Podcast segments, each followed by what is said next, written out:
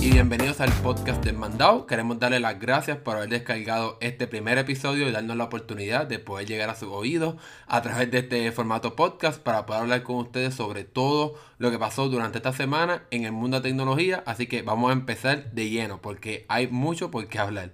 Así que vamos a empezar hablando sobre una noticia bien importante que pasó tan pronto como hace unos días, si estaban escuchando esto hoy viernes, y es que eh, Apple ha comprado el, negocio de modems de Intel. Y es que Apple, ¿verdad? Durante años ha usado modems de Qualcomm. Pero en los pasados años han tenido problemas judiciales, ya sea por el licenciamiento de estos modems y cómo Apple paga por ellos. Así que parece que Apple se cansó de, esperar y de tener que lidiar con Qualcomm. Por los problemas que han tenido y decidió comprar entonces el negocio de estos modems de parte de Intel. Pagó mil millones de dólares por este negocio para adquirir obviamente el talento de las personas y varias.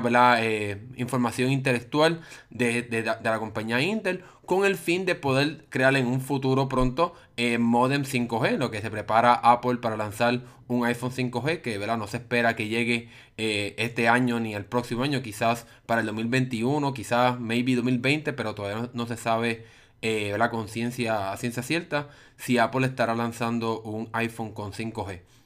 Así que con este nuevo, este nuevo negocio, Apple apuesta a que puede crear mejores modems que Qualcomm, ¿verdad? Por lo menos el análisis que podemos hacer, ya que pues en el pasado Apple, ¿verdad? Durante estos pasados años, Apple ha demostrado que sin duda alguna puede crear muy buenos chips y mucho hardware eh, bajo su tutela, bajo su, su liderazgo, como hemos visto con, con los chips de la serie A que están los teléfonos de Apple, que sin duda alguna pues son o uno de los más rápidos o los más rápidos en la industria, superando los de Qualcomm y otras compañías. Y es porque parece que pues, Apple sí logra crear un hardware decente, aunque sea eh, ¿verdad? un negocio que no sea el principal de ellos. Han logrado eh, poder diseñar chips de muy buena calidad y competir ¿verdad? con compañías grandes como Qualcomm en este sentido. Algo que Intel nunca pudo lograr. Intel llegó a uno que otro teléfono con procesadores Intel, pero realmente nunca fue una compañía de lleno en este mundo de, los procesadores móviles. Así que Apple apuesta, yo creo, ¿verdad? haciendo nuestro análisis, que Apple apuesta a que cuando compre esta compañía y traiga todo este talento y todo este conocimiento y toda esta información que tiene para crear estos modems, pueda crear modems más eficientes que trabajen mejor, obviamente con el sistema operativo de ellos, con el hardware de ellos y puedan crear algo totalmente unísono, algo que pues no, no podían hacer en el pasado, entre comillas, utilizando eh, los modems de Qualcomm, ya sea por el costo, ya sea por la infraestructura, de cómo estaban construidos. Así que Apple apuesta que va a crear mejores chips, mejores modems y poder quizás traer eh, al mercado un iPhone con 5G sin tener que depender de Qualcomm. Y en un futuro pues obviamente quizás eso eh, reducirá el costo de ¿verdad? para Apple no para nosotros tristemente de, los iPhone ya que no depende de una compañía externa sino que todo estaría bajo la tutela de Apple. Así que esa es la, ¿verdad? una de las noticias más importantes que pasaron esta semana, ya que puede cambiar el rumbo de qué puede pasar con el próximo iPhone o los próximos iPhone en el futuro y cómo estos pudieran tener 5G eh, muy pronto, ¿verdad? Y entrar en ese mercado que está ya a punto de llegar, aunque ya hay algunos teléfonos, obviamente, que, llegaron con 5G, aunque obviamente el mercado es muy limitado. Así que, por respecto, no, no dejamos de hablar de Apple, ya que también eh, en el otro tema de, de, este episodio de esta semana es que se filtró un reporte bastante detallado de cómo será el iPhone 11 eh, ¿verdad? Como típicamente Apple todos los septiembre lanza un nuevo teléfono y pues este año se espera que sea el iPhone 11. No sabemos si ese será el nombre finalmente, ni cómo lo van a escribir, si lo van a escribir X1 o simplemente 11, ¿verdad? iPhone 11. Eh, o cuál va a ser el nombre también del, del, iPhone, ¿verdad? Entre comillas, accesible, ¿verdad? Como el XR o el 10R del, del año pasado. Así que lo que eh, informa este reporte es algo que ya habíamos visto técnicamente en las filtraciones de, de este teléfono y es que obviamente este teléfono tendrá tres cámaras o tres lentes. Y este tercer lente lo que traerá al mercado sería un, un, lente ancho, algo que yo por lo menos he deseado bastante que venga en los teléfonos de Apple. Incluso me compraste unos lentes extra para poder tener ese, ese, esa vista, ¿verdad? Cuando uno tira fotos, porque realmente, por ejemplo, si te vas de viaje y quieres tirar fotos así que se vea todo en el panorama, pues sin duda alguna un lente ancho es muy útil. O si estás muy cerca de un edificio, por ejemplo, y quieres que se vea completo, pues un lente ancho te va a ayudar mucho más a poder capturar todo lo que hay que capturar en una misma foto. Así que Apple está respondiendo algo que debió haber hecho hace mucho tiempo, ya que durante el pasado, pues muchas de estas compañías, tanto Samsung, LG y otras, han lanzado teléfonos con estos lentes, lo cual pues, le da, le permite a los consumidores crear fotos y capturar fotos de una forma diferente, similar como una GoPro, si, si, se, han, visto cómo, cómo graba una GoPro, algo así más o menos. Así que no tan solo va a lanzar esto en el hardware size, o sea, no, no simplemente va a ser un lente ancho en este teléfono, sino que también planifica, según el reporte, de lanzar una función que se llama Smart Frame o, o, una captura inteligente.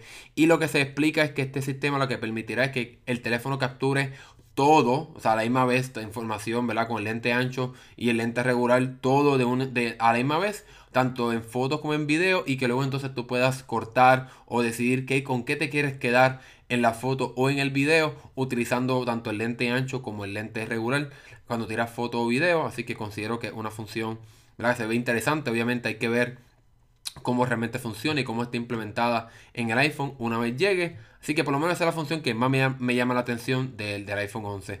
También se ha reportado que este teléfono no, no, llegaría con la tecnología de 3D Touch que ha estado en los iPhone, yo creo que del 6S si no me equivoco.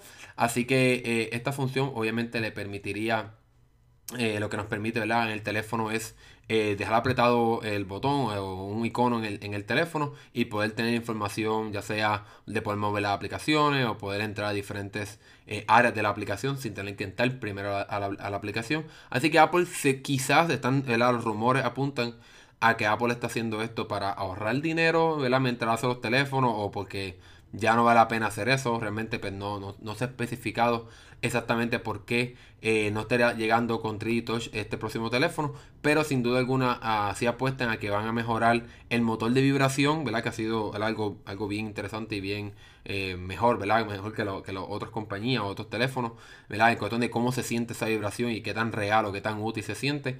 Así que Apple parece que va a mejorar aún más ese, ese motor de vibración para que pueda sustituir y darnos mejor feedback. Realmente no sé por qué exactamente están haciendo tanto énfasis en tener que remover este, esta función o esta capacidad del teléfono en el nuevo iPhone 11. Obviamente, eh, ¿verdad? Tendremos que esperar el próximo septiembre. Todavía, todavía no hay una fecha específica de cuándo eh, estarán lanzando o anunciando este teléfono, pero ¿verdad? todos los años apuntan a que es septiembre. Se espera que anuncien, que anuncien tres modelos, como vimos el año pasado. Tanto ¿verdad? se especula, aunque no sabemos el nombre: iPhone 11, iPhone 11S y iPhone 11R. O sea, realmente no, no sé cómo Apple va a manejar los nombres en este sentido. Yo, en mi caso, eh, considero que este es el iPhone más, por lo menos, ¿verdad? Por lo que se ha filtrado, más aburrido que hemos visto en el pasado, porque por lo menos el iPhone 10S, aunque sin duda alguna es prácticamente idéntico al 10, por lo menos sí trajo cambios drásticos a, la cámara, ¿verdad? La diferencia era notable, ¿verdad? Con este sistema nuevo de, fotografía con inteligencia o con eh, inteligencia artificial o computacional, como lo han llamado anteriormente. Así que, por lo menos, ¿verdad? Obviamente pues, yo lo comparé, ¿verdad? Porque me gustaría mucho tener un lente ancho, algo que, disfruto cuando le pongo el lente a mi teléfono a poder capturar más con, mi teléfono, pero realmente lo veo bastante aburrido o, no nada nuevo, como que no considero que sin duda alguna este un año S, o sea, sin duda alguna no, parece que el año pasado no era el año S, sino este año, el, el, año S en el sentido que no hay un cambio drástico, por lo menos Obviamente esto es versión audio, pero por las fotos que se han filtrado es prácticamente igual. Simplemente la parte de atrás, en vez de ser un, como una pastilla o un semicírculo o no sé cómo llamarlo, es eh, un cuadrado donde van a estar los tres, las tres cámaras o los tres lentes, ¿verdad? Y en el iPhone 10R va a tener el mismo cuadrado, pero el iPhone 10R o perdón, 11R eh, tendría dos lentes. No se sabe, no sé si se ha confirmado la, los rumores o los reportes si ese segundo lente en el iPhone 10R va a ser el ancho o el de zoom óptico. Yo esperaría que fuese el lente ancho, pero ¿verdad? todavía no, sé si puedo confirmarlo o si los reportes lo pueden confirmar. Así que por lo menos en mi caso considero que este es el iPhone más aburrido, ¿verdad? Por lo menos en varios años atrás, o uno de los iPhone aburridos del ciclo de teléfonos de Apple. Pero quizás ¿verdad? en el evento Apple nos sorprende ¿verdad? con algo ya sea de software o de hardware que hace el teléfono. Porque incluso también el reporte confirmó tristemente que el iPhone, este iPhone 11 llega con el puerto Lightning en vez de eh, tipo C. Que realmente Apple, ¿verdad? Se sigue aferrando a ese puerto cuando realmente ya es uno de los pocos, ¿verdad? Que, que de o el único teléfono, ¿verdad? Con este puerto propietario de ellos, le quieren seguir sacando dinero a los accesorios, a la unión, ¿verdad? De, de, diferentes accesorios que ya existen, pero realmente ya hora de escuchar al consumidor y de adoptarse, como ellos mismos han dicho, de, de ser bastante atrevido y de lanzar ya el iPhone con el tipo C para que pueda ser universal, que ya sea que se pueda cargar directamente con tu computadora si tienes una Mac nueva, que si que puedas cargar con tu iPad si tienes una iPad, o sea que ya sea solamente un conector para todos los equipos de Apple. Pero realmente yo creo que Apple va a tardarse un poco más porque incluso sacó los nuevos AirPods con el puerto Lightning en vez de sacarlos con tipo C. Así que seguimos viendo como Apple, como, ¿verdad? como ha dicho eh, nuestro compañero José Daniel Desmandado, Apple arrastra los pies y eso lo seguimos viendo eh, en, este iPhone. Por lo menos se especula que el, cable va a ser Lightning a tipo C, porque por primera vez se especula que este iPhone 11 va, a proveer eh, carga rápida con un cargador de carga rápida. Por fin, a, seguirle el modelo de de otros fabricantes como Samsung, LG, eh, Google, etcétera, que proveen en la caja con el teléfono el cargador, de carga rápida, no como el pasado, que tenemos que comprar casi un cable de no sé cuánto dinero, más el cargador entonces era mucho, mucho, mucho dinero para poder tener carga rápida, algo que sin duda alguna debería tener el teléfono ya, no tener que comprar nada para poder tener esa función. Pero nada, eso ha sido ¿verdad? los rumores por ahora de todo lo relacionado a Apple, pero ahora vamos a cambiar un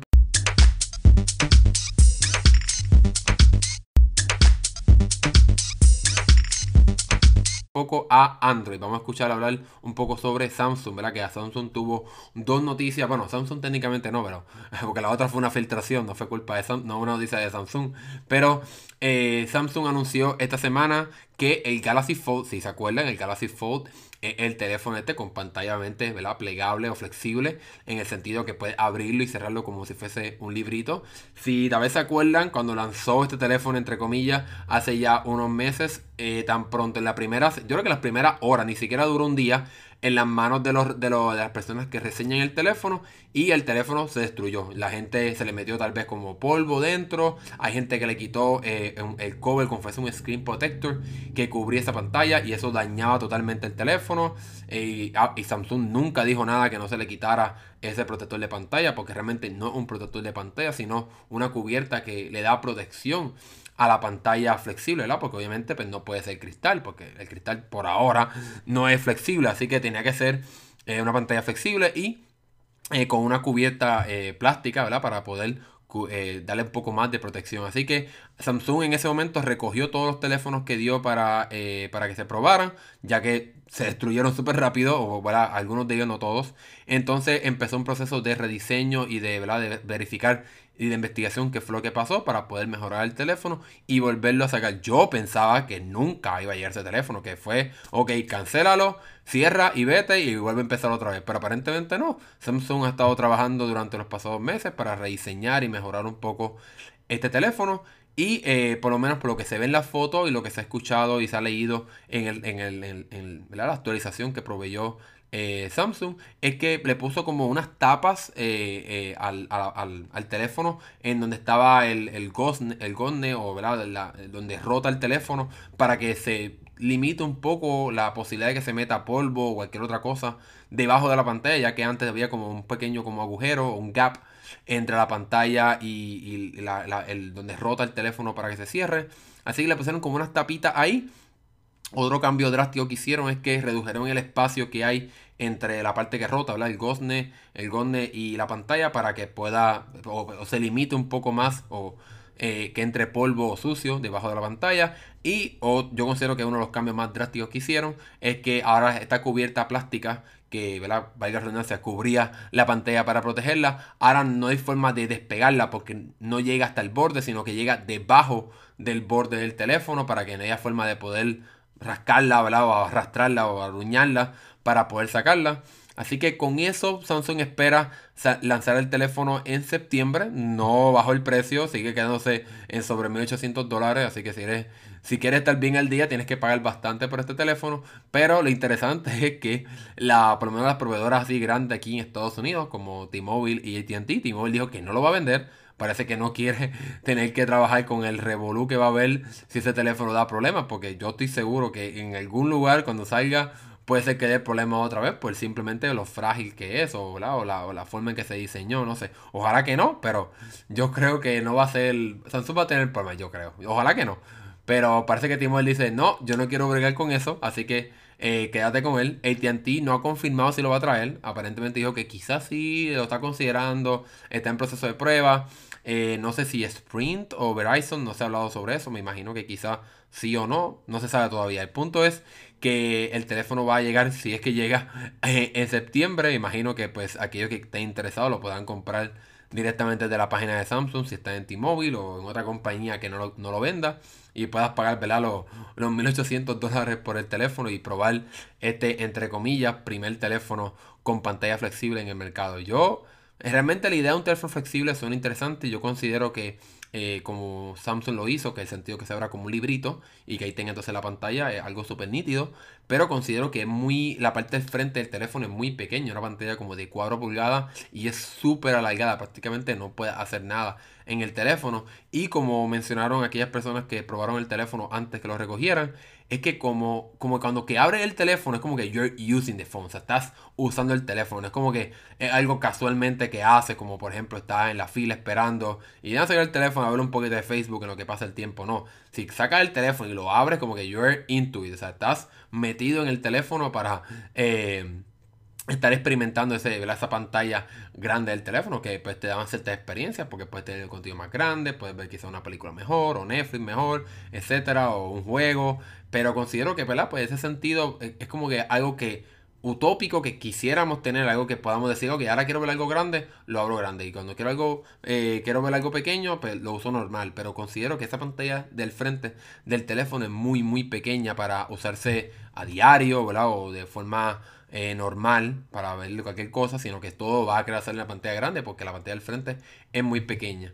Pero por lo menos Samsung se atrevió a hacerlo. Huawei eh, lo presentó lo mostró eh, en el Mobile Congress el pasado mes de febrero, pero que yo sepa, por lo menos que he visto, no ha habido ningún anuncio para poder lanzar oficialmente el teléfono al mercado, pero se iba a costar hasta más caro porque la pantalla flexible es al revés del de Samsung, en vez de el de Samsung es como fuese un libro que lo abre y tiene la pantalla, el de Huawei era alrededor del teléfono, tiene la pantalla ancha, así que se ve más complicado, se ve más, se ve más eh, em, frágil, aunque obviamente es la forma más cool que se ve, ¿verdad? Pues se ve aún más futurístico, porque es como que todo el teléfono es pantalla estás doblándolo por la pantalla y lo ves constantemente así doblado.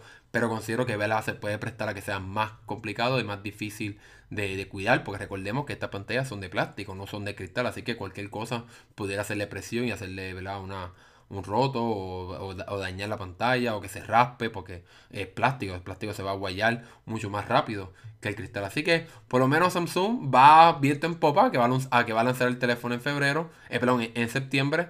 Así que vamos a ver qué pasa cuando este llegue y si llega sin ningún problema.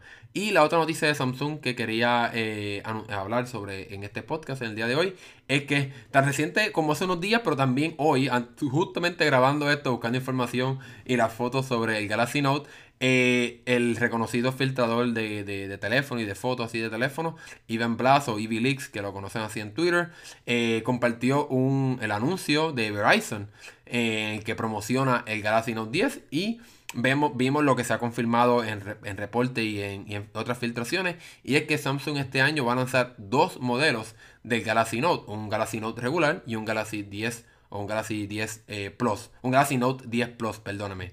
Así que eh, se especula que el, el, 10 Plus va a tener una pantalla más grande, obviamente, pero va a tener funciones extra que el Galaxy Note 10 regular no tendría, algo que Samsung nunca había hecho, porque el, Galaxy Note siempre se había visto como este el teléfono más poderoso. Solamente hay uno y es el más poderoso. No es como el Galaxy, la línea Galaxy S, que, que durante los pasados años habíamos visto, pues hay un teléfono más pequeño, un teléfono más grande que tiene diferentes funciones, dependiendo de lo que quieras gastar, bla, bla, bla, bla, bla, bla. Pero parece que eh, Samsung quiere hacer eso con el Galaxy Note 10 para darle más opciones a los consumidores o para simplemente sacar más dinero, no sé, no sé qué, qué, qué razón por la cual decidió lanzar dos modelos, Pero lo que vemos es, en las fotos filtradas es que el teléfono va a ser bastante cuadrado, se ve bastante, no se bastante redondeado así como, como hemos visto en, en la línea Galaxy, sino que es bastante cuadrado como hemos visto en, las pasadas eh, líneas Galaxy Note.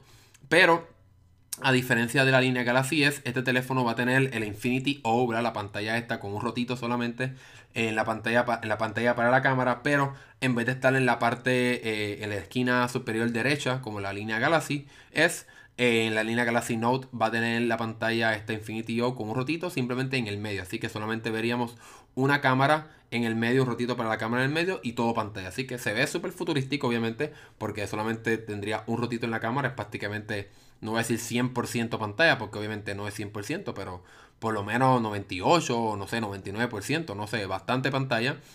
Y eh, vemos que los colores, el color por lo menos que promocionan en la foto que se filtró, es un color como azul clarita, rosita. A mí me encanta, se ve súper nítido. Eh, el, el Esper. El Stylus es como azul oscuro, por lo menos en esa versión del teléfono. Y por lo menos la parte de atrás del teléfono tendrá eh, tres cámaras especulo que será una cámara de, con, lente ancho, una con zoom óptico y una cámara regular. Pero por el momento no sé si, alguien lo ha reportado, por lo menos yo no lo he leído, no lo he encontrado. ¿Cuáles, son las, ¿Cuáles van a ser las diferencias entre estos dos modelos de teléfono, entre el Galaxy Note 10 Plus y el Galaxy Note 10 regular? Quizás veremos diferencia en cámara, quizás, no sé, hay, hay, estas especulaciones que el 10 Plus eh, sería el teléfono que llegaría con la opción de 5G, mientras el otro no tendría 5G. Realmente, en verdad, no, que yo sepa, no se ha especulado mucho y no se ha oficializado mucho. Pero por suerte, eh, Samsung estará lanzando este teléfono, si no me equivoco, tan pronto, anunciándolo tan pronto como en agosto. Eh, así que no, falta, no falta mucho o no, tenemos que esperar mucho para que Samsung eh, anuncie o muestre este teléfono finalmente. ¿verdad? Que ¿verdad? sería un, un, un, teléfono en el cual sería súper poderoso. Obviamente esperamos que sea súper, súper, súper poderoso. Y eh, venga con funciones drásticamente nuevas, pero no, no sé si se ha confirmado que exactamente eh, estará mostrando o, lanzando este teléfono en cuestión de funciones que lo diferencien de la línea eh, Galaxy S, aunque obviamente la diferencia eh, que veremos por será en la pantalla drásticamente, en el sentido de lo que le mencioné, el Infinity O Display con la cámara en el medio. El evento es, acabo de buscarlo aquí mismo, el evento es en agosto 7, así que no que esperar mucho para conocer más sobre este Galaxy Note 10 y el Galaxy Note 10 Plus. Así que sigan pendientes mandados y este podcast, tan pronto sepamos algo, eh, estaremos compartiéndolo en nuestras en nuestra página, en nuestras redes sociales. Así que vamos a finalizar el podcast de hoy hablando sobre una noticia que se ha estado eh, cocinando durante yo creo que hasta años ya, yo creo que llevamos ya bastante tiempo, eh, hablando sobre la unión, la posible unión, la pronta unión, parece que ahora sí, de Sprint y T-Mobile. Eh, ¿verdad? Si, si, han estado pendientes, Sprint eh, ha estado sufriendo bastante, obviamente, y pues se ha querido unir a T-Mobile para poder competir mejor con las dos grandes ¿verdad? de Estados Unidos, ATT y Verizon. Pero esta es la parte que está. Yo tuve que leer esto varias veces porque no entendía, no ni creía que fuese cierto. Y es que aparentemente el permiso del Departamento, del Departamento de Justicia de Estados Unidos, que es el que aprueba estas compras, ¿verdad? Que pueden ser problemáticas para los consumidores, por el monopolio, etcétera, bla, bla, bla. Parece que el Departamento de Justicia va a aprobar esta venta, o esta compra, perdón, de T-Mobile Sprint porque Dish, si saben, Dish, o sea, ese mismo Dish que ustedes conocen, el que vende eh, el canguro con el televisor, etcétera, Dish se estaría convirtiendo en ese cuarto proveedor de telefonía en Estados Unidos. Así que eh, sí, me sorprende que Dish vaya a entrar en este mercado, pero luego de leer un poco y entender eh, por qué es que está sucediendo esto, pues se lo voy a explicar ahora mismo. Y es que el, Estados Unidos o el Departamento de Justicia de Estados Unidos quiere que el, mercado no se quede con tres compañías, sino que se quede con cuatro. Así que lo que va a pasar es que Dish va a comprar eh, las pertenencias o el, sistema para poder operar Boost Mobile y convertirse en una cuarta proveedora eh, de, telefonía aquí en Estados Unidos para que entonces haya cuatro proveedoras. ATT, Verizon, T-Mobile, que sería ahora con Sprint, y Dish.